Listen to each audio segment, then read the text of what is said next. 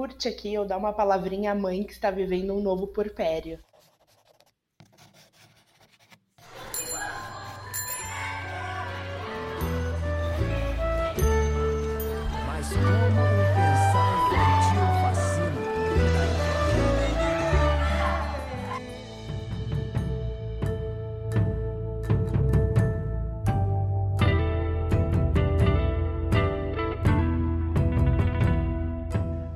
Bem-vinda e bem-vindo ao Furo Pedagógico, seu podcast de educação feito por educadores e por você que acredita que não há solução sem a educação. Eu me chamo Ailan e sempre tenho que escrever o meu nome no quadro para os alunos entenderem o meu nome. Vamos ver como é que vai ser agora como podcaster. Qualquer coisa, você coloca o nome na descrição. ai, ai. Hoje o time se reúne para falar da visão dos pais sobre a educação durante a Covid-19.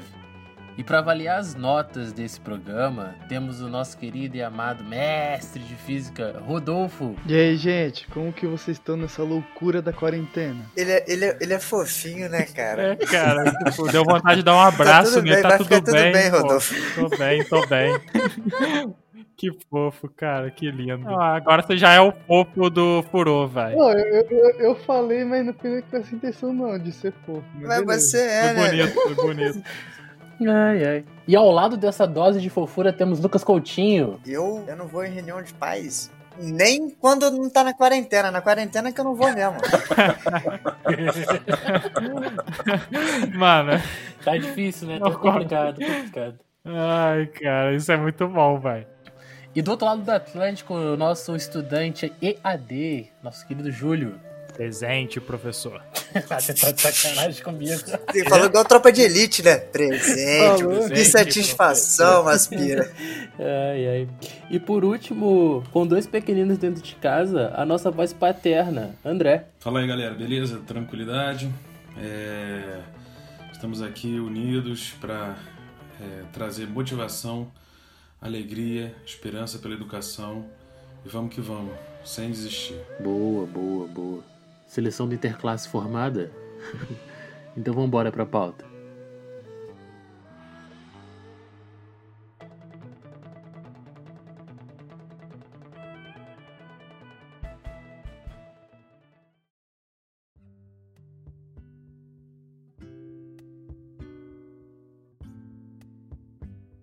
Vem cá, conta pra gente. Quantas vezes você já se pegou vendo aqueles filmes onde o planeta todo tem que se juntar por conta de uma crise mundial e no final você se pega pensando: será mesmo que isso é possível? É a minha cara fazer isso. Inclusive, meu favorito é aquele do Denis Villeneuve, A Chegada. O que me fez parar para pensar. O que para muitos seria uma realidade distante, talvez seja chegada a hora da gente falar sobre o assunto. O assunto? O distanciamento social provocado pela Covid-19. A vida mudou, né? Tudo mudou. E na educação não poderia ser diferente.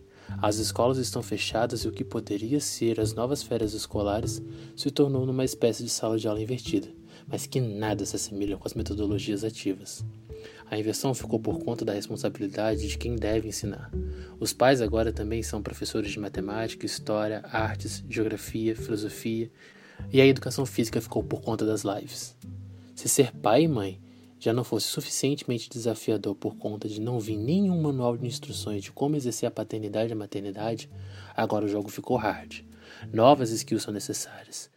Enquanto os pais têm que equilibrar as contas financeiras, lidar com a atenção social, cozinhar, ser bons pais, em algum momento do dia ainda terão as atividades escolares enviadas online para serem ensinadas. A educação, que vivia dentro das paredes da escola, agora chega até sua casa como um jogo de caça ao tesouro ou um quebra-cabeça. Uma reunião de pais e mestres nunca se fez tão necessária como hoje. E por isso, trazemos hoje aqui no programa uma grande convidada, uma mãe, a Marina, que vem aqui trazer pra gente como está sendo a realidade agora dos pais no momento da Covid-19.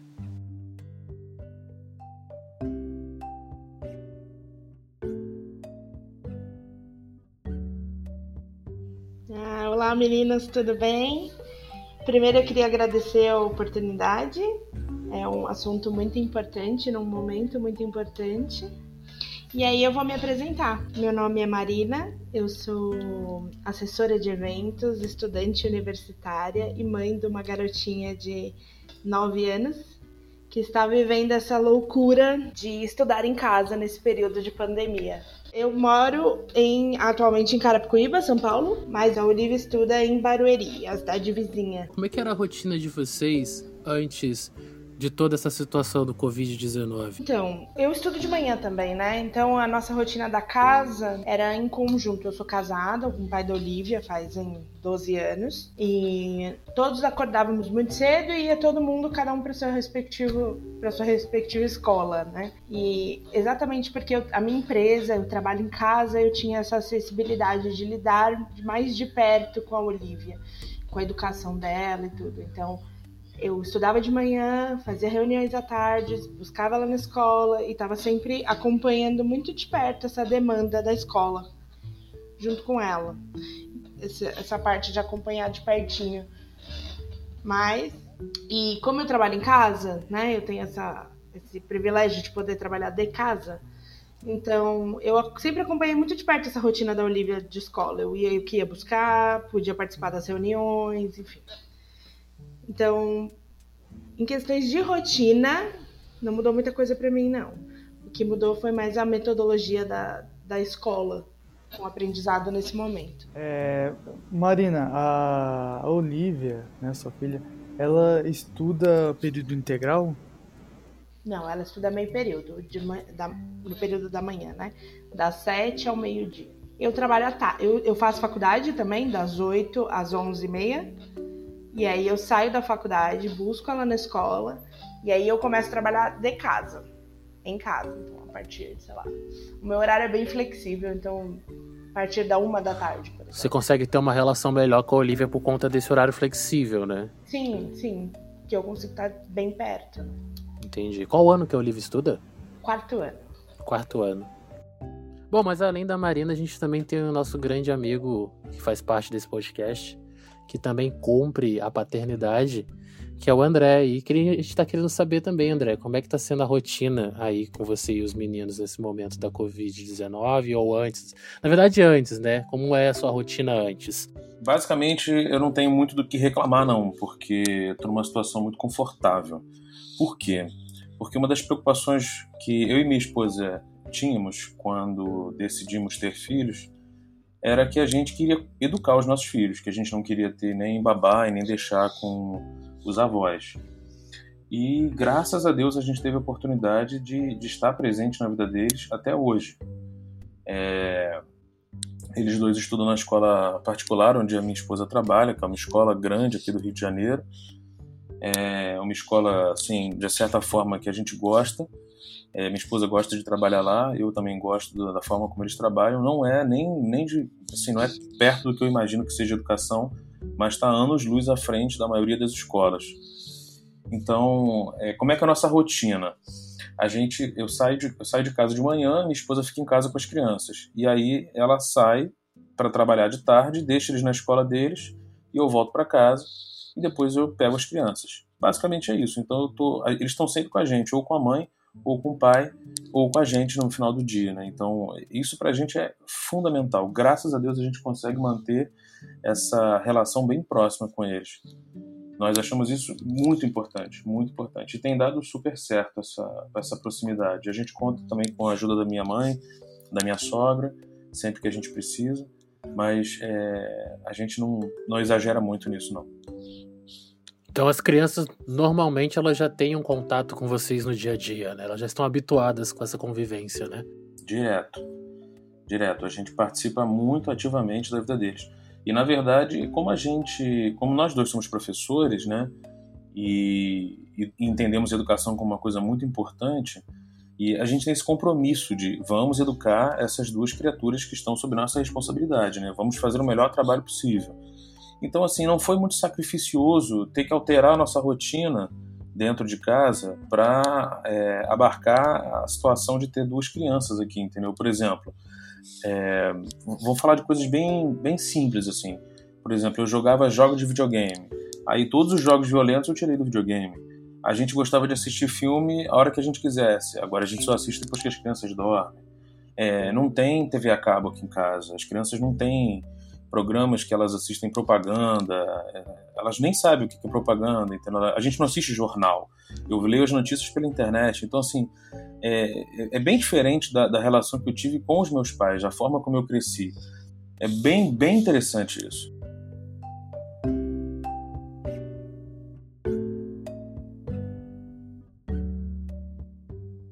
Você, André, e ouvindo a Marina, eu fico muito pensativo sobre quais são as responsabilidades da escola.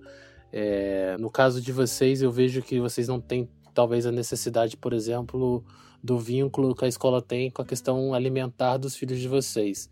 Mas a gente sabe que muitos alunos vão para a escola para se alimentar, muitas das vezes duas, três refeições por dia fica por conta da escola. A escola tem ali a responsabilidade sim educacional, que, que é muitas das vezes é o que muitas das pessoas pensam que é só isso que a escola faz, mas ela faz muito mais do que ensinar história, geografia e matemática, né? A, a escola também tem essa, essa responsabilidade de ocupar os filhos enquanto os pais podem trabalhar, tem as suas atividades durante o dia. Então, a escola ela é muito mais do que um espaço de, de relação educacional, né? Ela é um espaço de, de formação social do indivíduo e então eu fico pensativo sobre isso, como é que deve estar sendo a rotina dos pais, que muitas das vezes também depende dessas relações que a escola entrega. Eu vou falar para você, você levantou uma questão que eu vivi do outro lado da moeda, que eu acho que talvez o André se identifique que eu vivi sendo a filha da professora. Minha mãe foi professora da rede pública de São Paulo por 37 anos. E eu vi muitas vezes a minha mãe não participando de manifestação ou de paralisação de professores, não porque ela não apoiasse, muito pelo contrário, mas porque o discurso dela era exatamente esse. Má, tem muita criança que depende da alimentação da escola, eu não posso fazer isso. Então, eles, eles, os professores se organizavam entre si para que um professor fosse trabalhar para manter a porta da escola aberta, para que aquelas criança pudesse ir e ter a parte da alimentação e poder ter um apoio que tivesse ali, enfim, toda a parte que a gestão da escola já faz, né? Que as pessoas não têm ideia do que acontece numa escola pública, do quanto aquelas pessoas se mobilizam e fazem muitas coisas para que aquilo funcione minimamente com uma verba muito muito baixa. Então, no, meio dessa pandemia, eu vi coisas, é, pensei muito nisso. A Olivia estuda num colégio público, mas a gente tem, né, Barueri é um exemplo de, de educação pública, que eu posso dizer que faço, que estou lá dentro, que é incrível, é realmente Ainda acho que não é o mundo ideal, mas é muito, muito bom mesmo. E eu fiquei muito, não vou dizer surpresa, mas eu ainda estou muito na expectativa do que é que a rede vai fazer para suprir essas necessidades. Né? Dessas crianças que não se encaixam no perfil das nossas, mas o que, que a escola vai fazer? Eu sei que está tá acontecendo aí um kit merenda, que se eu não me engano é uma cesta básica e tudo mais. É, os postos de saúde disponibilizaram os apoios psicológicos no, no posto mesmo, para não perder a psicopedagogia da escola. E agora, eu vejo pelo menos na escola da Olivia, eles buscam uma forma de. Porque o grande meio de comunicação da escola com o pai é a internet, né? Não vai ter jeito. Tem uma plataforma que se dê aula, que se faça e tudo mais mas eles têm essa preocupação de perto dos alunos que não têm acesso a isso, porque parece surreal, mas estamos falando ainda de crianças que não têm acesso à internet, não têm acesso a esse tipo de informação. Então, o que, que a gente vai fazer com esse aluno? Como a gente vai fazer? Eu acho muito legal o jeito que você aborda, o, Marina, porque você já questiona mesmo assim não só na sua, na sua própria vivência, né? Você já traz ali uma visão de, cara, a educação ela não pode parar só porque o meu caso tá tudo bem, né? Isso é um ato muitas das vezes até egoísta e eu acho legal você ter essa percepção. É, mas acho que é por isso, acho que é porque eu vivi muito o outro lado, né? Apesar de não, não ter sido para mim, eu vi muitas vezes eu, eu, acho que eu acompanhei, o André vai até poder dizer porque ele é professor também, né?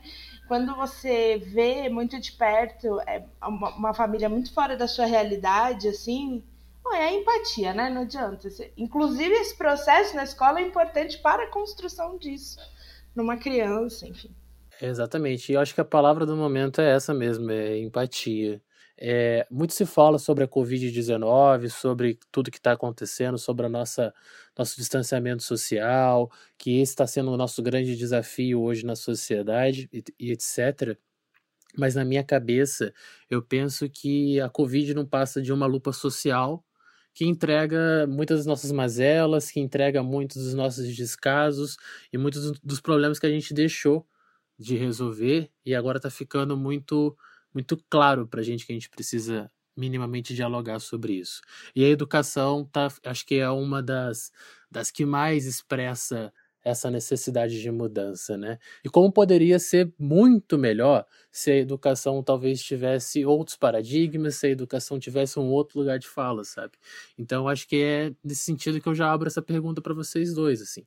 É, como é que está sendo a vivência de vocês nesse momento? Como é que está sendo a vivência dos filhos de vocês nesse momento? Como é que está sendo a relação aprendizado, escola, pai, professores? Um apanhado geral mesmo, assim. Essa pergunta é importante porque mesmo os que moram sozinhos ou não tem ninguém dependente como filhos, já tiveram que re se reorganizar de alguma forma né? e, e para manter certa rotina, vem enfrentando alguns desafios, né? Imagino para vocês que tem que ajudar também outra pessoa né, que depende muito de vocês a, tá, a estar fazendo né, as atividades diárias. Eu acho que para mim esse momento é a maior dificuldade, até conversei isso algumas vezes com o Rodolfo, inclusive, foi sobre três assuntos que a gente precisa tratar nessa, que me mostraram muito nessa pandemia. É a nossa responsabilidade como pais o, o quanto os pais deixam à mercê da escola uma série de coisas.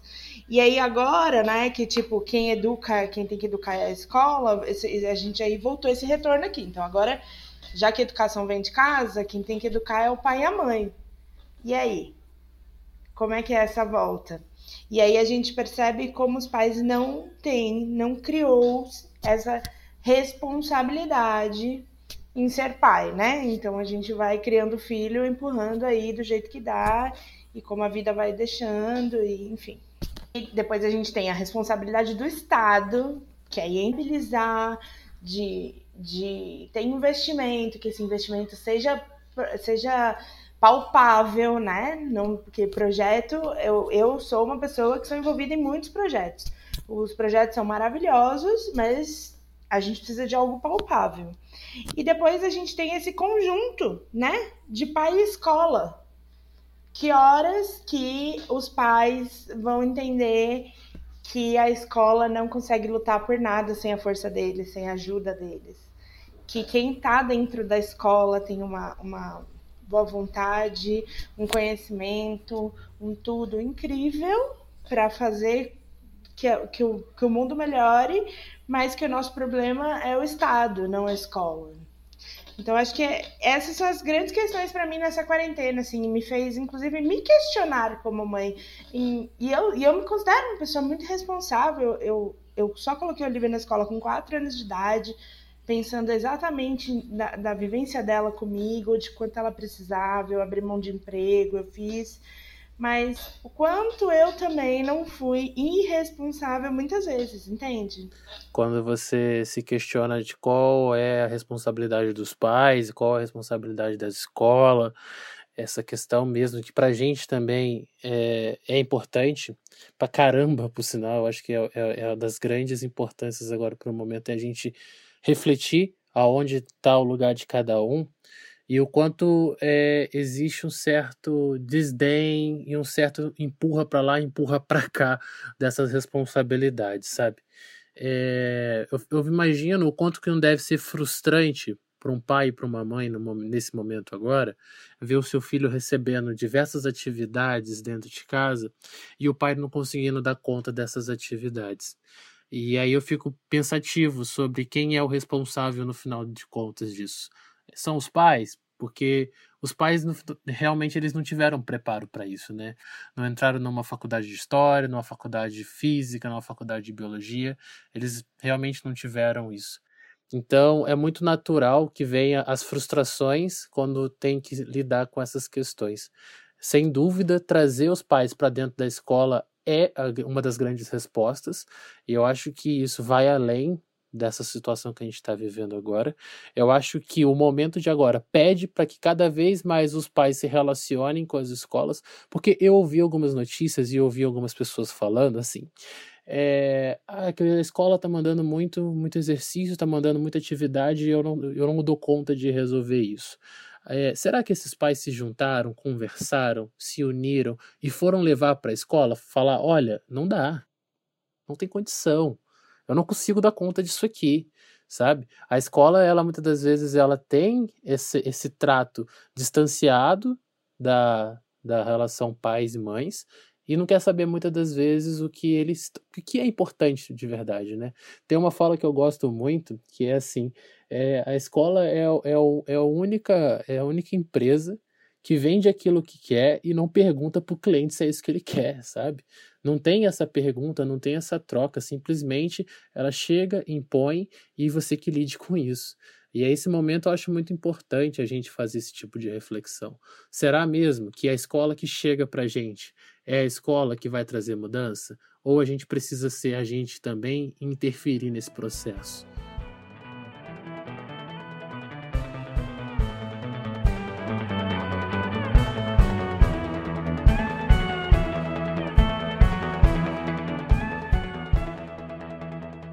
Ailan, você disse ali na, atrás que, que a escola ela, ela, meio que dá o que, o que ela quer sem perguntar muito para o cliente, né? Eu já acho exatamente o contrário. Eu acho que as escolas são muito é, muito pouco técnicas no seu fazer e, e, muito subjugadas à vontade dos pais. O que, que, que os pais querem? E os pais pedem isso com a criança tendo 4, 5 anos, tá? Meu filho vai passar no vestibular. Né? A minha esposa trabalhava no infantil, numa escola internacional, e a, pergunta, a pergunta dos pais era essa. Mas você acha que meu, a, a, a, era uma dúvida genuína, assim, a mãe dizia que ela era muito incapaz, que ela, era não, ela não era tão inteligente quanto o marido e que ela tinha preocupação da filha ter puxado ao lado dela da família. E ela perguntava assim: Olha, meu marido é médico, a família dele é toda de médico. Você acha que a minha filha ela é inteligente como eles? Olha, olha isso. E aí ela estava preocupada se a filha ia passar no vestibular. A filha tinha 5 anos. Os pais pedem escola firme, escola que eduque. Né? Os pais chegam para os professores e falam: professor, se o senhor quiser dar uma, uma, um tapa no meu filho, pode dar, viu? Se o senhor quiser dar um peteleco no meu filho, pode dar um tapa, pode dar um peteleco, pode dar um beliscão. Esse moleque merece a porrada. Então os, os pais chegam na escola pública e querem que a gente trate o filho deles como eles tratam os filhos deles. Perfeito, perfeito. Eu, eu só acho, só, eu acho genial a sua intervenção na minha fala, que é bom situar quem é o cliente, né? Porque para mim o cliente é o aluno, né?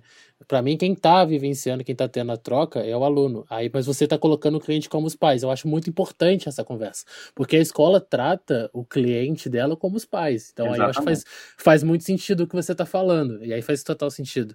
Mas, mas que para nossa visão, a educação ela tem como alvo os alunos, né? Então a gente acredita que o cliente da escola são os alunos. Por mais que a gente saiba que os pais são vistos como os clientes, afinal são eles que pagam e etc mas a função da escola é transformar os alunos como cidadãos, né? Exatamente. E aí os pais, os pais vão chegar na escola depois e vão falar: professor, não sei o que eu faço com meu filho. Eu mando ele estudar, ele não estuda. Eu não sei mais, eu já não sei mais o que eu faço. Então, se o pai e não é pouco comum isso não, os pais estão o tempo inteiro entrando na escola para dizer: não sei o que eu faço. Por que, que as escolas estão fazendo o que os pais querem, se eles não sabem o que eles estão pedindo? Vocês não sabem o que é educar. Porque, por exemplo, quando você vai ensinar o seu filho a andar de bicicleta sem rodinha, você ensina se você sabe andar de bicicleta sem rodinha. Porque você não pode ensinar se você não sabe fazer. Se você vai ensinar o seu filho a surfar, você precisa saber surfar. Você precisa dar a dica para ele como é que faz a coisa. Se você vai ensinar o seu filho a, a construir o, o primeiro boneco dele, a primeira construção dele de Lego, você também precisa ter brincado com Lego. Você precisa ter a experiência para você passar é, adiante, né? Não é engraçado que todos nós tenhamos passado pela escola e chega quando a gente vira pai e mãe, a gente fica assim, cara, não sei como é que eu faço isso. Mas você, de fato, não aprendeu isso. Você aprendeu a repetir.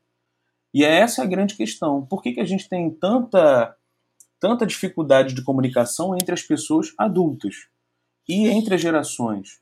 Porque, de fato, as pessoas não têm a, postura do pensamento científico, do senso crítico, do diálogo aberto, do diálogo de ideias, porque isso não foi aprendido na escola.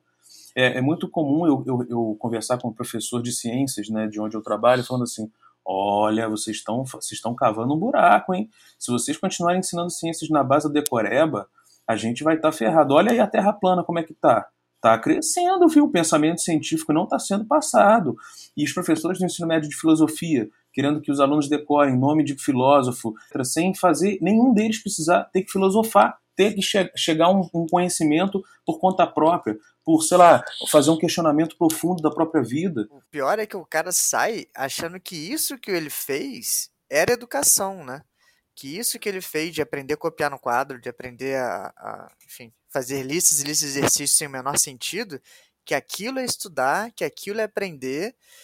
E quando ele é confrontado com essa postura de, de precisar repassar e não saber, muitas das vezes não se dá conta, né, de que a visão que ele tinha de educação é deturpada e de que é necessário rever um processo até nele mesmo, né? E agora se torna mais urgente porque essa responsabilidade caiu nos ombros dele quando ele não esperava. As coisas que vocês falaram aqui agora, e aí eu, eu consegui pontuar isso na minha mente para entender onde estava essa grande dificuldade aqui, né, como mãe e tudo mais.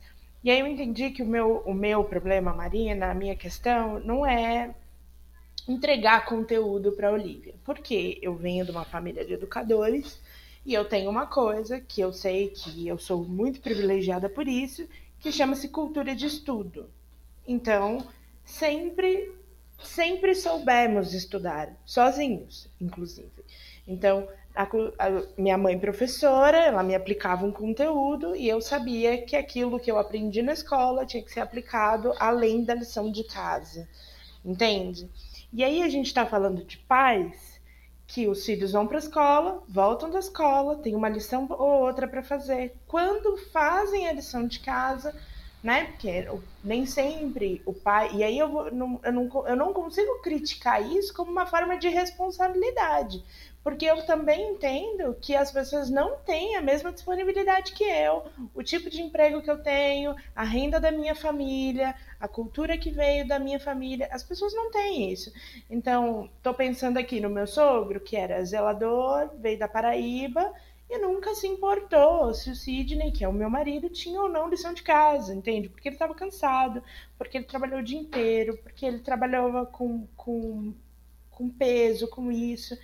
É, então, eu entendo que para mim não foi difícil administrar esse conteúdo, até porque se eu acho que ela não entendeu o que eu expliquei, eu tenho vídeos no YouTube, eu tenho materiais didáticos gratuitos na internet, eu tenho tudo isso para expor para ela, mas ela é uma criança que tem uma cultura de estudo. O que eu acho que essa é a grande questão. E a gente volta de novo para a questão da educação, do que no Brasil não se tem investimento em educação, isso, não, não existe isso, né? Você tem que ser privilegiado para gostar de estudar. É, o que você descreve, eu acho que descreve bem, assim, é a realidade de quem aprendeu a aprender, né, Marina? A partir do momento que você conhece as ferramentas de como você aprende, como você se relaciona com determinado conteúdo, você cria uma autonomia, uma liberdade que é, que é fundamental para que o conhecimento se crie raízes, né? Eu fico muito pensativo, Marina, como é que está sendo a sua vida aí, nesse, como é que está sendo a rotina de estudos da Olivia?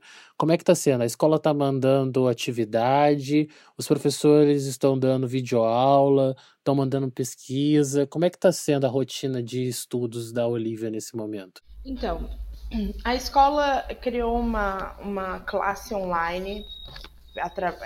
Cada aluno da rede tem um e-mail próprio, porque eles já usam na, na aula de computação e tudo mais. Então, eles criaram pelo Google Sala de Aula uma classe, né? Cada aluno tem, entra na sua, na sua classe e a professora envia o conteúdo e fica disponível ali no mural para tirar dúvidas, para linkar vídeos. Essa semana ela fez alguns vídeos no YouTube falando de algumas, de algumas matérias, mas eu, para mim, tá tudo bem. É, eu, não, eu não posso e não faço isso porque eu tive que criar uma rotina na minha casa, né? Senão a gente não tira o pijama, a gente não vai nada. Então, é, eu não posso e não vou fazer ela sentar às 7 horas da manhã, como seria convencionalmente, para fazer lição de casa. Até porque não isso é doideira, isso. né? Isso é maluquice também, né? Pois é. Acho que é pedir muito, né? De qualquer é. pessoa. É, não faço isso. Mas eu criei uma rotina com ela de estudo, né? Então, ali em determinado momento do dia, que de acordo com os dias da semana a gente vai alterando, ela tem que sentar e tem aquele, aquele conteúdo para absorver, né? Eu, eu não sou a mãe que faço lição de casa junto, eu tiro dúvida, eu estou à disposição. Mas ela tem exatamente que começar a desenvolver esse senso crítico, esse lado da cultura do estudo, isso tudo na mente dela. Então a Olivia ela já tem uma certa autonomia no processo de aprendizado dela, né? Já tem, ela já tem uma autonomia Bom, o que eu acho que eu realmente sinto falta nesse momento é da minha mãe. Vovó, pedagoga, era um grande suporte para isso.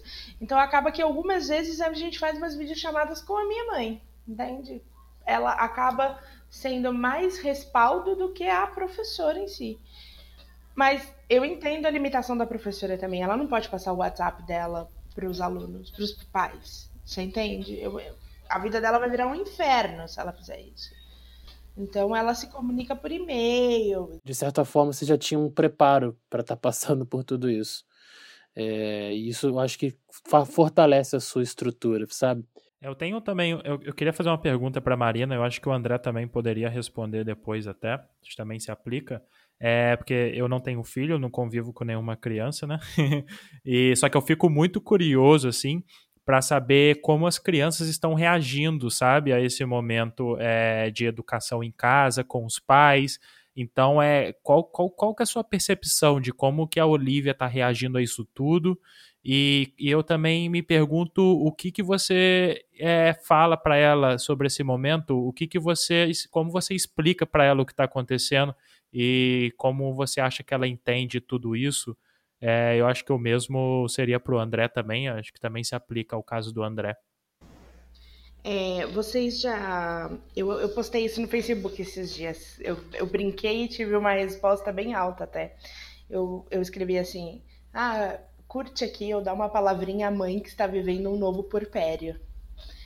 Porque, não sei se todos vocês sabem o que é o período do porpério, é o pós-parto, em que a mãe está conhecendo aquele bebê e lidando com uma questão hormonal, psicológica, física. É cansativo. É que, são aqueles, sabe, quando a gente vai visitar uma mãe que ela tá sempre com cara de acabada? É esse período que é difícil. E é isso que a gente tem vivido. Eu tenho vivido de novo. Muito bom. Porque muito bom. Nossa, a educação. Ótima relação. A, a educação é, a escola, para mim, a forma que eu vou ensinar a Olivia é o de menos. Para mim, a grande questão é o que ela tá perdendo como numa outra vertente de educação, dela como uma pessoa, sabe? Da questão social dela, de interagir, de, de socializar, do senso dela de pensamento. Isso que ela aprende muito na escola e que é isso que ela tá perdendo. E aí eu tô colocando ela dentro de casa, ela, ela tem uma percepção é, do que é essa pandemia, né? Ela já é grande, ela já entendeu que isso é muito sério, que é muito perigoso, por isso que não pode ver a vovó, não pode ver o vovô, enfim. Mas, por outro lado, é fazer ela conviver comigo em todos os aspectos e eu conviver com ela em todos os aspectos. Então, a gente tem que pensar um pouco que a gente se anula também, né? Nesse momento, eu sou só mãe, que nem eu era quando ela nasceu. Só mãe. E aí é muito difícil, porque antes eu vivia um purpério de um bebê que eu não sabia porque estava chorando. E hoje eu vivo um purpério de uma menina que fala 45 minutos sem parar. O Rodolfo sabe disso. Não consegue não interromper um raciocínio por 45 minutos. Muito interessante. É, a Olivia, ela é uma criança. Ela é uma criança bem agitada mesmo. A todo momento que ela tá com, com a gente, assim, ela tá conversando, falando, que, querendo atenção. É. Por mais que ela seja muito educada, mas realmente ela pede atenção a todo momento mesmo. A todo momento, e agora muito mais, assim, ela tem explosões de ideias, né? A gente até criou uma parede aqui em casa que é o, o cantinho da. A gente fala que é, é o, a galeria de artes dela. Porque eu preciso que ela extravase de alguma forma. Eu tô explorando a energia dela, minha autopaciência, minha. E você consegue perceber se ela, ela tem gostado desse processo de estudar em casa, mais perto de vocês? É, eu fico curioso com isso, como ela está reagindo, sabe, a essa mudança de ter que estudar ali e não ir mais para a escola, sabe? É, é muito negativa para ela. Para ela é muito negativo. Ela já, ela, ela, bom, a, o meu marido continua trabalhando fora, então a única coisa que na rotina dela mudou é ela não pode ver o pai dela, ela não pode ver a avó dela e ela não vai pra escola. Então, ela tá bem chateada. É difícil. Tem, e aí você tem que abrir mão um pouco também, entendeu? Então tem dias que ela olha para mim e fala, cara, eu não quero fazer isso. Eu não quero fazer isso agora. Eu não, eu não quero prestar atenção nisso. Eu não vou fazer agora. Por isso que eu falei que eu tenho os meus horários de relação à lição com ela mais flexíveis, porque eu tenho que lidar com a frustração dela também, sabe? Com o que ela tá sentindo, com o que ela tá vivendo. Não somos só nós que estamos vivendo, ela também tá. É, eu, eu entendo que nessa fase que ela tá, as relações sociais ali, né, a integração social com outro, outras crianças, outros alunos, também é muito importante, né? Ela tem conseguido suprir isso de alguma outra forma, mantendo contato com os amigos, não sei se ela já usa é, a internet aí, é, mas como que isso tá sendo, sabe? Se ela tá conseguindo suprir isso de alguma outra forma. Tá, eu tive inclusive que abrir mão, né, disso, porque eu sou uma mãe contra tecnologias é, que eu considero que não são, sei lá, que não vão somar. Então a Oli, eu acho que é a única criança da escola dela que não tem um celular, porque eu acho que ela não tem que ter um celular, ela não tem que ter acesso a uma série de coisas que são perigosas para ela. E que nesse momento eu não acho funcional. E aí eu tive que abrir mão um pouco disso. Eu não dei um celular para ela, mas durante um período do dia, eu disponibilizo o meu celular para que ela converse com as crianças da escola dela, da sala de aula dela. Então, eles criaram, alguns pais, claro, conscientes, né? É, permitiram isso também. Então, criou-se um grupo entre os alunos da sala dela que eles conversam, jogam, fazem algumas coisas assim. Então, ter ajudado isso. Eu fiquei muito curioso para te fazer uma pergunta. Você falou que agora nesse momento ela tá tá se sentindo um pouco frustrada por não estar tá podendo ir para a escola, não tá podendo estudar e tal. Como é que é nas férias, quando é férias escolares? É a mesma coisa? Ela também fica nessa ansiedade de poder voltar para a escola, voltar a estudar? Ou está acontecendo nesse processo agora? Não, está acontecendo agora. Porque as férias, ela, elas são preenchidas, né? Perfeito. Com outro tipo de socialização, de conhecimento e tudo. Então, normalmente nas férias, ou ela vai para casa do vovô lá na Praia Grande, que tem outras crianças, e aí são outras, né? Porque avô é um, é um, um arsenal de conhecimento ali, né? Contando história, mostrando coisas, enfim ou ela viaja com a minha mãe. Então, é, é um cenário muito que ela nunca viveu. É isso, ela nunca viveu isso. É, a, a, pergunta é porque, assim, eu tava na dúvida se a saudade dela era de um bom convívio social que a escola traz, a gente sabe que esse convívio social é fundamental para a formação dos adolescentes, das crianças, ou se era por conta da vontade da, da, da aprendizado que a escola entrega. Então, para mim, fica muito claro que não, é, é, é, é a relação social que faz falta, e ela é crucial para esse momento. E eu acho muito legal essa, essa estratégia que você abordou, quando você fala que ela não quer agora, ela não vai fazer agora. Isso, isso faz toda a diferença para que a relação sua com ela se dê de uma maneira melhor, né? Para que o aprendizado funcione, etc. É, e porque eu, eu, eu aprendi que o, o, conhecimento não é imposto, né? Perfeito. Ninguém te impõe. Você tem que ter curiosidade sobre aquilo. Então, eu, eu entendo algumas coisas, assim. Eu lembro, eu lembro na minha adolescência, por exemplo, quando a, minha adolescência não, minha pré-adolescência, quando a gente começou a ler Machado de Assis. Ninguém gosta de ler Machado de Assis, gente, com 14 anos de idade. É um porre. Você não entende nada, sabe? Você não pega a ironia. Hoje eu sou uma grande fã de Machado de Assis, mas você não pega a ironia, você não entende aquilo. As palavras são difíceis, nem sempre você conhece. Mas eu lembro de ter um professor que instigava isso, sabe? Que, tipo, fazia com que a gente tivesse essa curiosidade do conhecimento. E isso contou muito para mim, na minha vida. Então acho que tem isso também. É, tudo que a gente impõe goela abaixo nunca é absorvido, entende? Perfeito, sem dúvida, sem dúvida nenhuma. Eu vou deixar o André falar e já deixo o André julgar, juntar se a gente entende ou não essa coisa do, do ensino goela abaixo. Cara, não faz o menor sentido. É isso que a, que a Marina está falando, faz todo sentido. É que a gente não pode forçar a situação, né? Aqui em casa, eu sou professor de escola pública, minha esposa é professora de escola particular, meus filhos estudam numa escola particular. É, a minha filha tem 5 anos, está ainda na parte infantil, né? Está iniciando ali, está começando a experimentar as letras, né? Começando a pensar na forma, o som e tal. E o meu filho já lê, né? Então, assim, são são situações completamente diferentes. Meu filho tem uma autonomia é, maior, assim, ele já consegue se virar, a gente coloca ele em frente ao computador, ele adora, porque agora ele está mexendo no computador, porque ele não mexia antes, então ele está fazendo as tarefas que a escola manda, ele está achando o máximo. A gente não força nada, a gente pergunta, você quer fazer? Ele quer, a gente bota lá, ele faz. E também, se ele quiser parar, ele para, a gente não, não se preocupa muito não, entendeu? Porque é o importante é ele estar gostando. Se ele está gostando de fazer, ótimo. No caso da minha filha, tem hora que ela fala, não quero. A minha filha, ela é muito corporal, ela gosta de dançar, ela gosta de correr pela casa, ela gosta de, sei lá, pular, de plantar bananeira, de dar cambalhota, ela pula no sofá o tempo inteiro. Então é aquela criança é, animada, motivada, entendeu? E sentar com ela para fazer uma coisa é um desafio muito grande. Então eu tenho que ter a paciência de entender o tempo dela e diferenciar o tempo dela quando meu filho, né? Então tem dias aqui, desde que a gente começou a quarentena, que eu acordo e falo: hoje não vou fazer nada com eles, hoje eu vou só brincar. Aqui a gente tem à disposição. Tem, é, tem como a gente assistir filme junto, fazer uma pipoca, tem como a gente jogar jogos de tabuleiro, tenho vários jogos de tabuleiro, tem como a gente é, conversar, a gente pode sentar na varanda e conversar, ou a gente tira tudo que tem na varanda e, e fica jogando bola, porque aqui tem uma tela de proteção, né, para as crianças, então a bola não cai lá embaixo. Então, assim, outro dia a gente foi limpar a varanda, tirar, tiramos tudo da varanda e fomos lavar a varanda com as crianças. E o João, meu, meu filho falou assim: pai, isso aqui é mais divertido que videogame. Entendeu? Então, ontem eles botar, eu botei eles para lavar o banheiro. O banheiro tava começando a juntar um limozinho.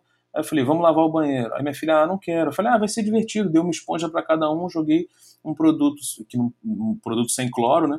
E eles ficaram lá, adoraram, limparam o box inteiro. Porque eles nunca fizeram. Tudo é uma descoberta, entendeu? Exploração é... infantil? é uma. É uma, é uma... Tô brincando.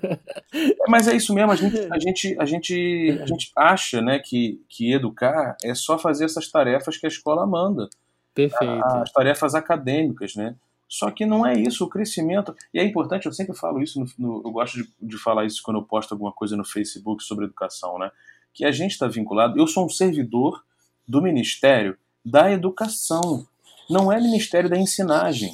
Faço uma, uma, uma, uma, pontuação aqui no ato falho do André, aqui, que ele falou assim: é, não vamos fazer nada, vamos só brincar. A gente sabe, né, André, que brincar tem muito mais de aprender do que sala de aula.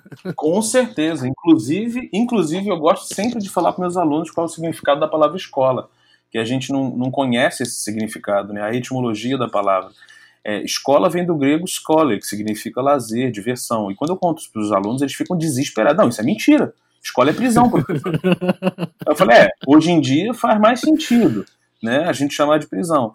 Porque o aluno não pode sair da hora que ele quer, é tudo gradeado, né, tem horário para comer, tudo é, é, é, tudo muito controlado, como uma prisão, né? Então, obviamente, ela levou para um lado um lado da, do, do curtir a vida doidado, né?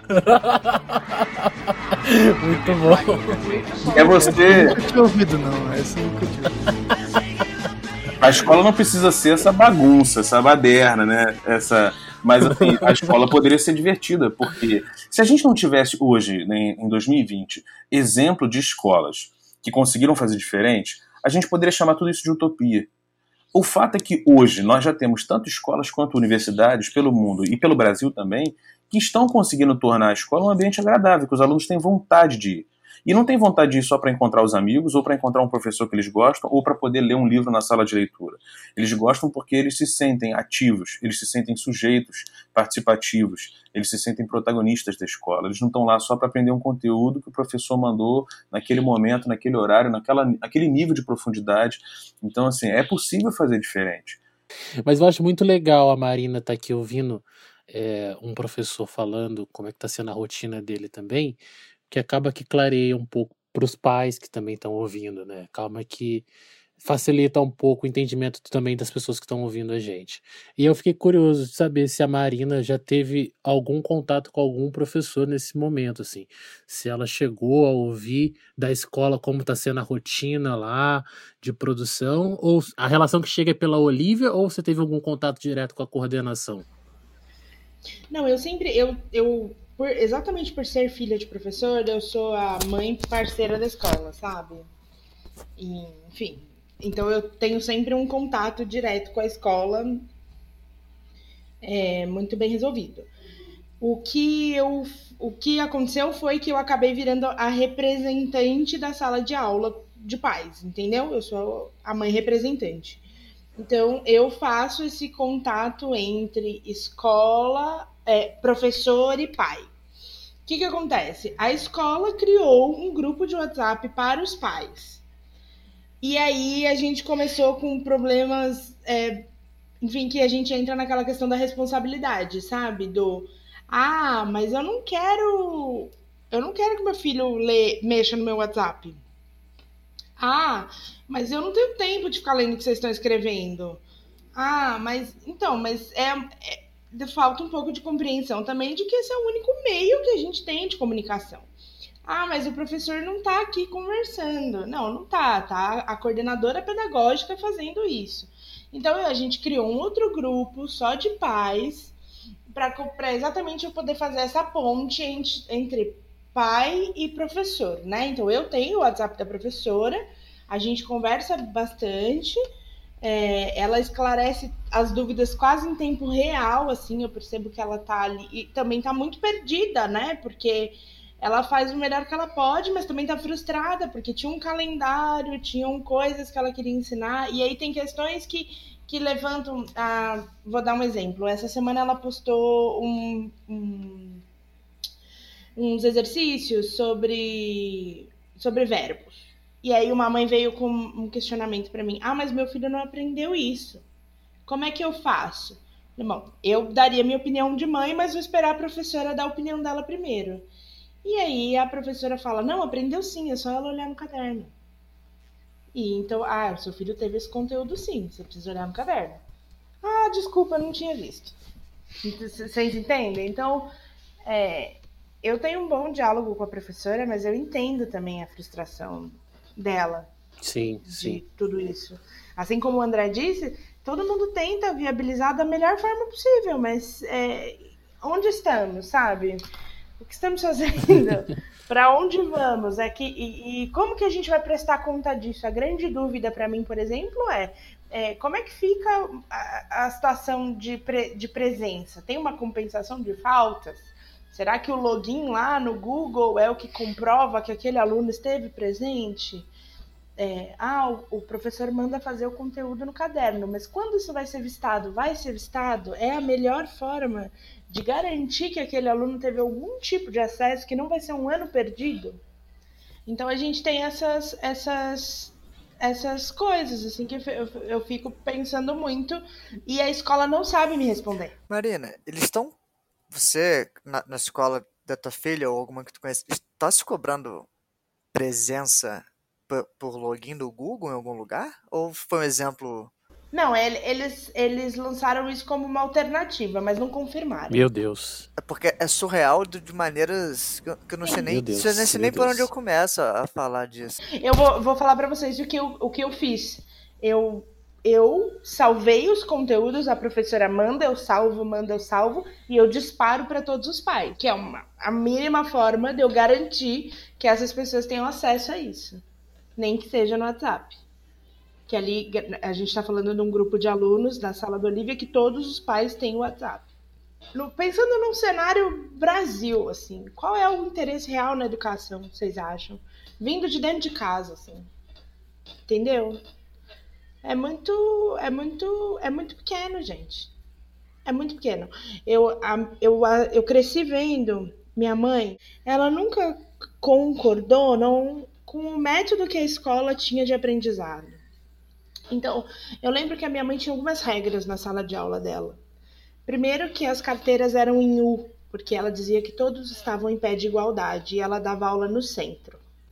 Eu já vi ela dando aula com criança no colo, eu já vi ela dando aula com criança sentada no chão, chorando. Eu já vi ela dando chupeta para criança de primeira série, quando eles mudaram o ensino e a primeira série eles entraram com 5 para 6 anos, né?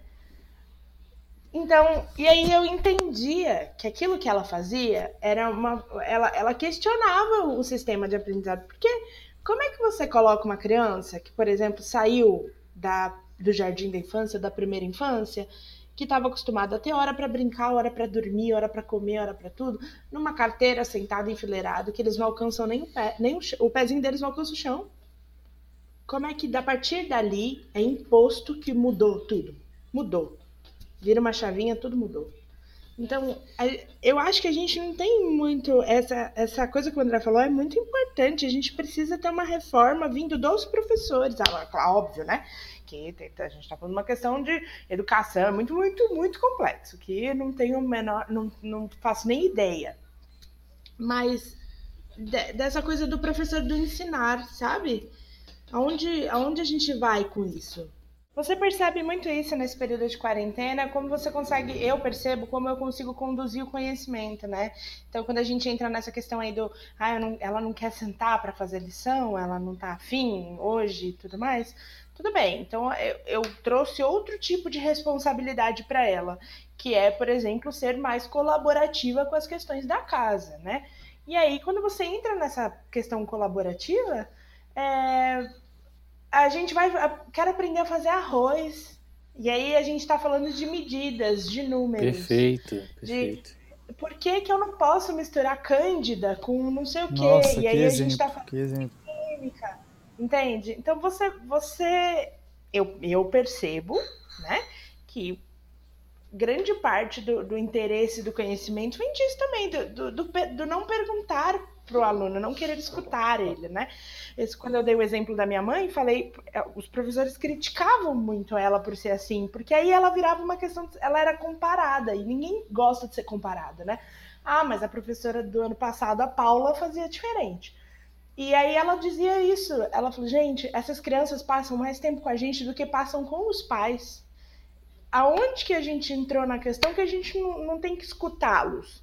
Que a gente não faz parte da constituição do, do caráter deles, do, da, da, da, noção de sociedade. Onde, onde foi que isso surgiu?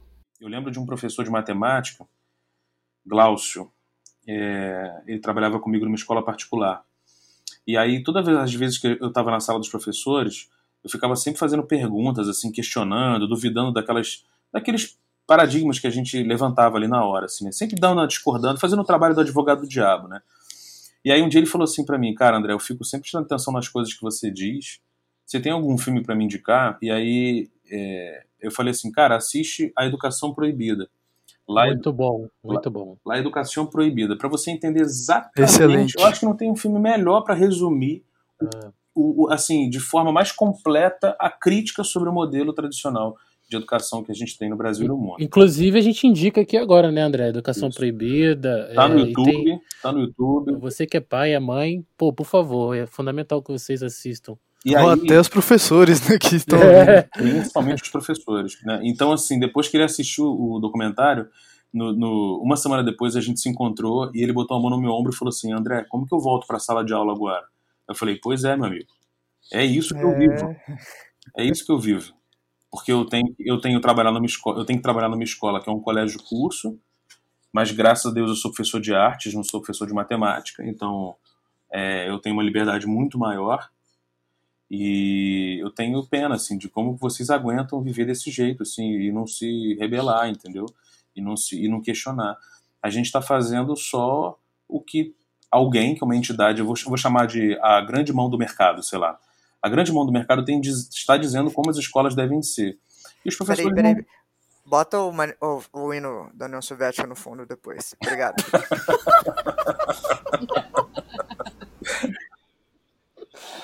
a... a grande mão do mercado ela determina o que vai... é uma entidade, um espírito, uma coisa assim, alguma coisa determina como as escolas têm que ser. E a gente segue. E os professores não questionam, eles só obedecem. Só que nós somos os especialistas em educação. Somos nós que estudamos, somos nós que somos os técnicos nesse assunto, nessa ciência.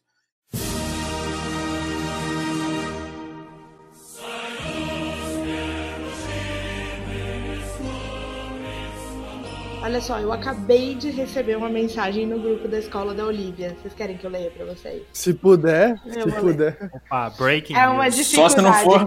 Você deve ler. Cuidado. Não, se for é. também ler. Pode ler. Tem uma mãe questionando na escola, no, no, no grupo que a coordenadora pedagógica está inclusa, tá? Ela mandou o seguinte: Olha, eu não sei quanto aos outros pais, mas eu estou tendo muita dificuldade. Meu filho só conseguiu fazer até agora a lição que eu peguei na escola no começo deste recesso. Nós estamos sem acesso. Eu não tenho dinheiro e nem tem papelaria aberta para eu imprimir o conteúdo que estiver na internet. Se meu filho não pode ser prejudicado por causa disso. Entenda, eu não estou sendo chata, eu só quero que a, só acho que a escola deveria abrir, imprimir e disponibilizar para os pais buscarem todo o conteúdo. E as crianças que os pais são pobres vão ser prejudicadas por não terem condições, é isso? Estou me vendo louca agora que consegui acessar, porque o meu filho está fazendo aos poucos. Não consegui imprimir nada e ainda não sei como vou entregar as lições. Estou tentando ajudá-lo. Entrei em contato com a professora via e-mail, porém ela não me respondeu. Uma coisa é a gente achar que é, o que eu super concordo que nem todo mundo tem acesso à internet, que é muito difícil, né? Tudo bem.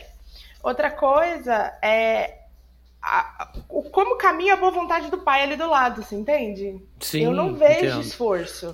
É assim, eu tentei entrar, não consegui, a escola é ruim. Ah, tá bom.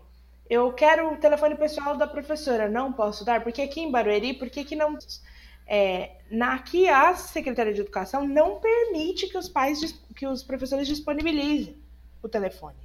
Tá no regulamento da escola lá. Então tá bom. Então eu, eu também fico me, me, me perguntando uh, até que ponto a escola também não está orientando, mas é culpa da escola. Uhum. É, qual é a boa vontade desse pai de fazer isso? Porque aqui eu tenho uma pessoa que está reclamando de uma coisa que já foi dita. Ela está dizendo, não tem papelaria aberta para eu imprimir, mas a professora diz numa, da, numa dos recados que mandou, inclusive que chegou para ela, que não é para imprimir, é para copiar as respostas no caderno. Entendo. O que eu penso, Marina, Entende? entendo, Ah. entendo.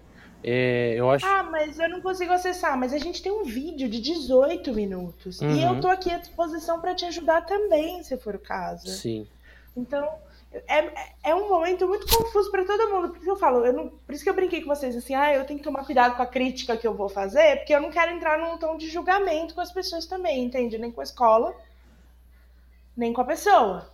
Mas é complicadíssimo. É, A gente está vivendo um momento muito delicado para todo mundo, né? E uma coisa que eu conversei com os meninos, e era uma das minhas preocupações, e eu fico feliz de você não, não, tá, não ter que passar por isso, mas era o quanto que todas essas responsabilidades acumuladas hoje nas costas do pai, dos pais, não poderia, sabe, levar para um certo overbooking, alguma coisa assim, um estresse por conta de muita coisa a se fazer, por conta da própria situação geral mesmo, assim. O a próprio isolamento social já é bastante estressante por si só. Eu acho que você mesma disse isso, é privilegiada por ter conheci- alguns, alguns conhecimentos, né?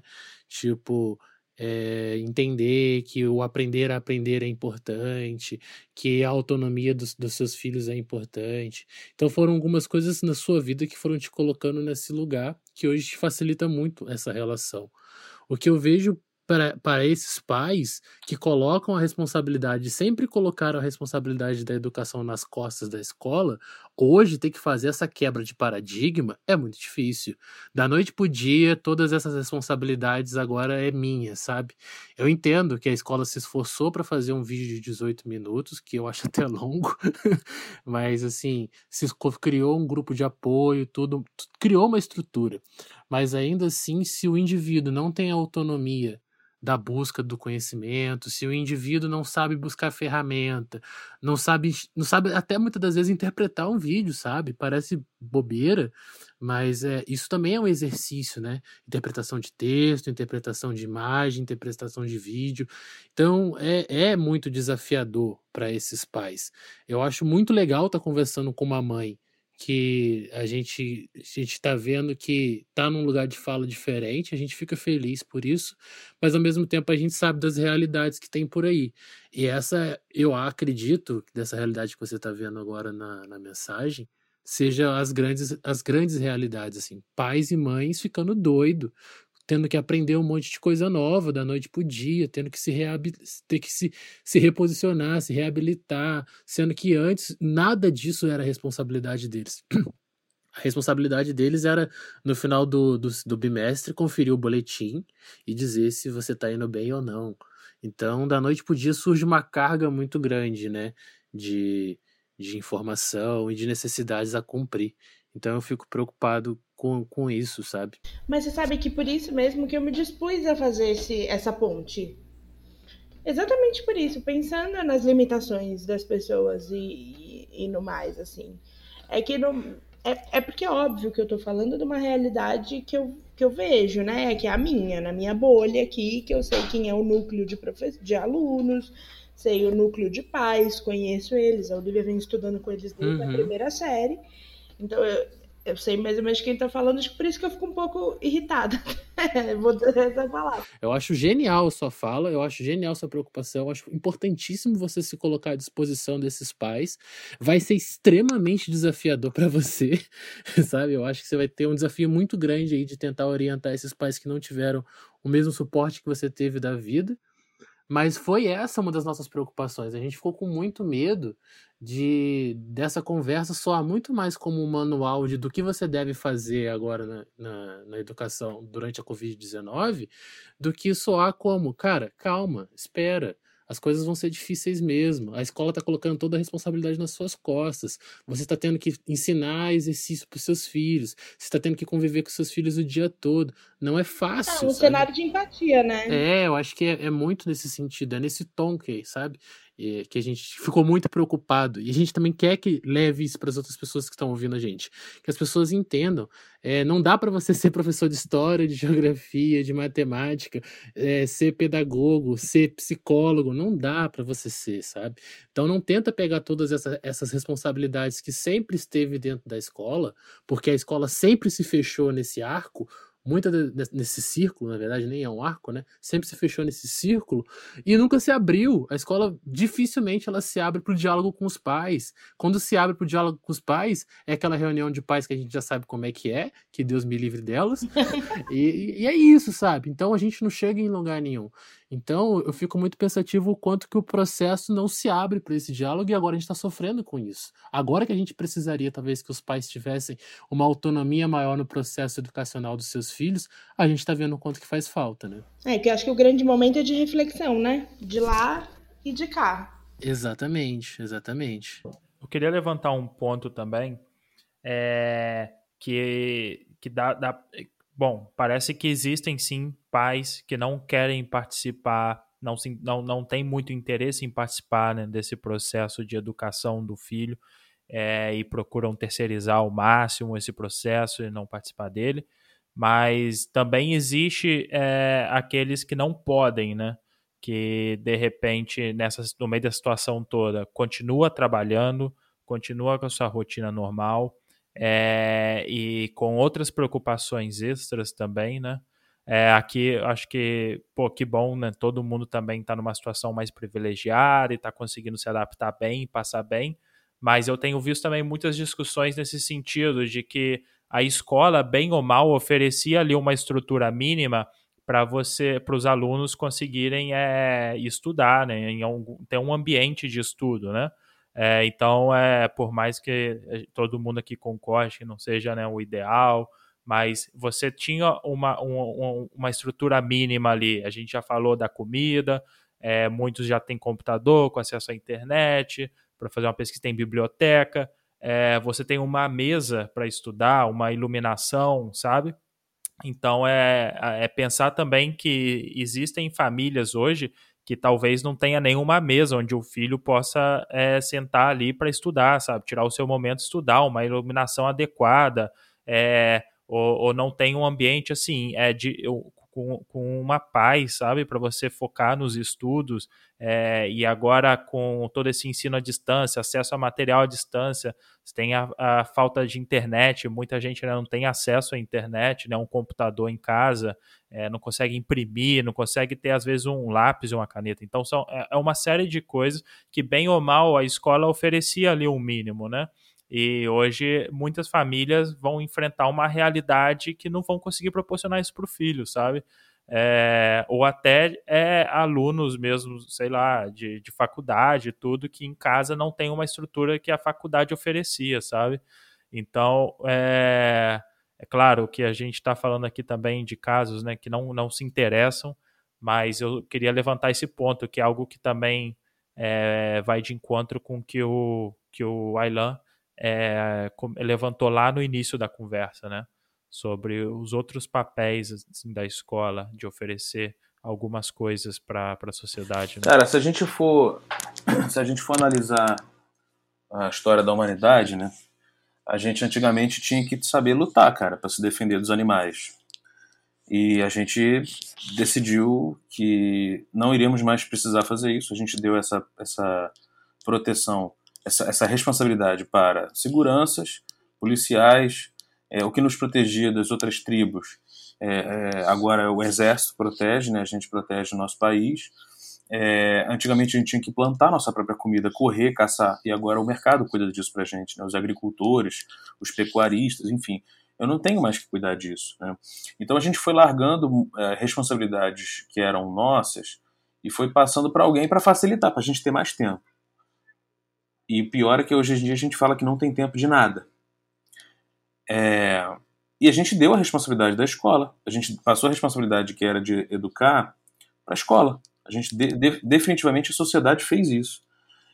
E aí quando a gente fechou a escola, uhum. ficamos desesperados. Perfeito. Ficamos desesperados sem saber o que se faz. Meu Deus, como que faz isso? Apesar de termos passado todos pela escola, a gente não consegue saber o que tem que ser feito a, a, a situação é catastrófica. Isso no ensino público, assim como no ensino privado. Lá na Suécia, por exemplo, é, quando uma criança nasce, é, os pais podem decidir que a criança vai ficar um ano com, com um deles e outro ano com outro. E aí a, o governo paga uma parte do salário e a empresa onde o pai ou a mãe trabalham paga outra parte do salário. Para quê? Para que a criança tenha o pai e a mãe sempre 24 horas em casa durante dois anos, pelo menos. Porque eles acham importante que a criança, principalmente no início da vida dela, que ela tenha contato com seus pais. Isso não é um valor que nós prezamos aqui no Brasil. Porque com quatro meses a gente enfia a criança na creche. E a criança vai ficar com a babá. A gente não está construindo uma sociedade que, que permite que, que as crianças sejam educadas por seus próprios pais. A gente precisa pensar, parar e pensar. A gente vai realmente seguir desse jeito? Olha que, que, que, que catástrofe que está sendo. Uma coisa tão simples: as escolas não estão funcionando. Como assim os professores estão perdidos? Como assim os pais estão perdidos? Como assim ninguém sabe o que é educar uma criança? Como assim? A gente tem filho desde que o homem é homem, desde que a mulher é mulher. Isso foi uma coisa que sempre fizemos. Como assim a gente está perdido numa coisa tão fundamentais e que deveriam ter muita importância? É. Eu queria saber da Marina se ela já. Como que está sendo para ela, é, se ela observou né, como os professores da, da Olivia estão dando esse feedback, né, avaliando é, a Olivia, uma vez que agora eles não estão no dia a dia ali, não, não estão podendo ver como a Olivia está reagindo às diversas atividades, está sendo tudo à distância. Você já percebeu alguma coisa? Não, não tão. É isso. E me preocupa muito o método avaliativo ser os pais. Entende? Não tão. É, é, vou, ver, vou te dizer o que eu sinto, tá? Ó, a, é, da escola da Olivia. Eles montaram uma plataforma, eles liberam o conteúdo, a gente faz, e a sensação que eu tenho é que depois eles pensam no que eles vão fazer com isso. Não deve ser isso, né? Eles devem ter um, enfim, um mínimo de estruturação já. Mas eles não avisam, eles não falam. Eu não sei se eu vou ter prova online, eu não sei se vai se optar por um outro método avaliativo, eu não sei se eles estão contando com os acessos do Google, que é um absurdo, entende? Eu não sei se é pelo número de quantidade de vezes que o pai questiona alguma coisa. Eu não faço ideia. E eu tenho questionado muito a escola. Mas isso é uma preocupação. Eu sei que você está questionado, mas isso tem sido uma preocupação do processo de aprendizagem da Olivia para você? Do processo de aprendizagem, não. Mas. Ah, isso que eu queria mas, saber. É, nenhum, porque para mim ela continua aprendendo. Exatamente. Ainda bem. Mas, não, inclusive tivemos certeza. A gente já estava querendo mudar a Olivia de uma escola e de um método e tal tenho nem menor dúvida que meu próximo método de, de ensino dela vai ser mais montessoriano. Legal, legal. É, mas eu, para mim isso não é uma questão como aprendizado, entende? Mas é uma questão é, como ano, entende? Porque o próximo ano seria o quinto ano, é, um, é muito importante, né? muda muito, muda muita coisa para eles, muda a rotina, muda o número de professores, muda muita coisa. E, e ele, a Olivia está numa idade ali, né? Ela está entrando nos 10 anos, que é o início da puberdade também. Então tem muita coisa acontecendo. Entendi. Então, eu me preocupo com o, que eu vou fazer com isso, entende? Será que. Eu não acho que vai ser um ano perdido mas fico triste de imaginar que também não foi um ano aproveitado de uma outra forma. Não pela, por ela, pelas outras crianças. É, no meio, é, durante as, toda essa, essa, esse período de quarentena, né? Se tem alguma rotina é, ou alguma coisa que foi criada é, para esse período em específico que você pensa em manter, sabe, para depois da quarentena? de repente alguma rotina de estudo, alguma, alguma atividade que você criou para ocupar a, a, a Olivia, sim, e que você pretende manter, sabe, mesmo depois que voltar tudo ao normal, entre aspas? Há muitas coisas. Primeiro é aquele, a, a, a atribuição de responsabilidade da casa, assim, sabe? É, eu acho que foi muito importante, muito importante mesmo, o hábito de de contribuir com a limpeza, com... ainda mais agora que a gente está num momento mais, mais cuidadoso com limpeza, né? Acho que foi muito, muito importante. E outra coisa que eu me vi achando muito importante foi o cobrar menos, sabe?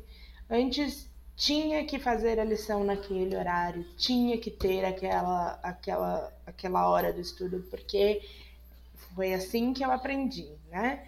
E a gente não lembra que o que a gente aprendeu vem junto com o que a gente viveu naquela época. Qual era a nossa vivência daquela época? Obviamente não é a vivência dela hoje. Eu, com a idade dela, tinha que fazer pesquisa na biblioteca, não tinha jeito.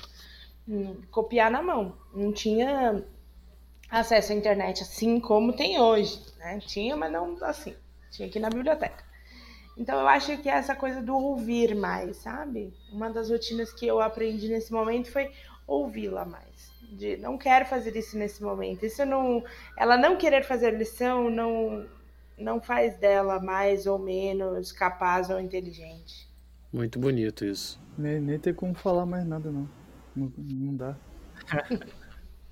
é, eu vou, vou, falar uma frase que eu escutei de uma, de uma amiga minha que não tá fazendo nada com os filhos em casa e nem quer fazer neste momento. Quando eu fui questioná-la sobre isso, ela falou assim: mas eu tô tão tensa e tão preocupada e não e me manter viva que eu não estou me importando muito com isso agora. Então acho que a gente também tem que lembrar isso, né? A epidemia é uma coisa muito séria que é, tá muito perto da gente, você não sabe que horas, agora os números de Covid começaram a ter nome, né? E cara, e rosto, então. Uhum. E aí eu acho que tudo isso colabora muito para a atenção de todo mundo. Meninas, eu queria muito agradecer vocês, foi ótimo. Assim, eu tô com um papelzinho aqui na minha frente que enquanto a gente ia conversando, eu ia escrevendo, escrevendo, escrevendo. Inclusive, eu respondi lá no grupo dos pais, ouvindo muito o que vocês estavam falando, e, e dei uma resposta até de tipo: tenhamos calma, a escola está fazendo o melhor que pode, nós também, não se cobrem tanto. A hum. gente vai arranjar uma solução para tudo isso. E eu queria muito agradecer a vocês, foi muito enriquecedor. Eu com certeza serei ouvinte desse podcast e recomendá-lo-ei para Temos uma fã, temos uma fã. Aí, ó. Opa, já é o primeiro, então. Muito obrigada, viu, pela oportunidade. Foi muito, foi, foi quase uma sessão de terapia isso, de poder pôr para fora o que eu tô legal. sentindo e as minhas dúvidas. E a gente quer que essa sensação chegue para todos os pais e mães que estão ouvindo. A educação sim é uma responsabilidade de todos, de do minha como professor, da Marina como mãe, do André, do Júlio, de todo mundo, do seu vizinho, de todo mundo, porque a sociedade ela só se constrói assim, né? Quando a gente entende que essa relação é o que constrói a gente, né? Então, a partir do momento que a gente passar a olhar dessa maneira e, se respeitar nesse processo e entender que agora é um, é um, processo que pede calma, é um processo, é um momento que pede empatia, que pede cuidado e que está todo mundo com responsabilidades que não tinham antes, não se cobrar tanto, ter paciência com o momento, estar atento às oportunidades, estar atento às questões que vão vindo aqui para frente, eu acho que que descreve todo esse nosso momento, sabe? Não se cobrem tanto e tentem fazer o que vocês têm de melhor, que é ser pai e mãe. Queria dizer para os pais que eles se aproximem dos professores, os professores se sentem solitários.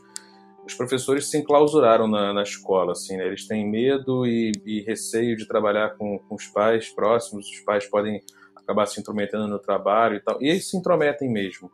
A gente tem que aprender a lidar com isso, né? Aprender a respeitar o tempo dos pais é, e ajudá-los a compreender qual é o papel da escola. Então, é, pai, mãe, avô, avó, enfim, se aproximem da escola, compareçam nas reuniões, conversem com os professores, não só para saber se o seu filho fez alguma coisa de errado ou não, mas querer entender mais, se aproximar do, do que está acontecendo ali, descobrir como é que a escola funciona, se os professores estão felizes, se eles estão angustiados com alguma coisa. A gente precisa voltar a ser humano. Nós somos humanos, não somos máquinas. A gente precisa cuidar disso lá dentro da escola existem seres humanos. A gente não tem que esconder que nós somos seres humanos. Somos medrosos, somos sonhadores, somos angustiados, somos ansiosos, nós temos defeitos. Nós não precisamos, nós professores, não precisamos fingir que somos é, seres supremos é, e não mostrar nenhum tipo de fragilidade para os nossos alunos e para os pais dos alunos. Somos apenas seres humanos. Então, que a gente possa compreender isso e trabalhar junto com a comunidade escolar, com os pais e os alunos, e mudar essa escola. Pais, por favor, vamos mudar as escolas. Não está dando certo, não está funcionando desse jeito.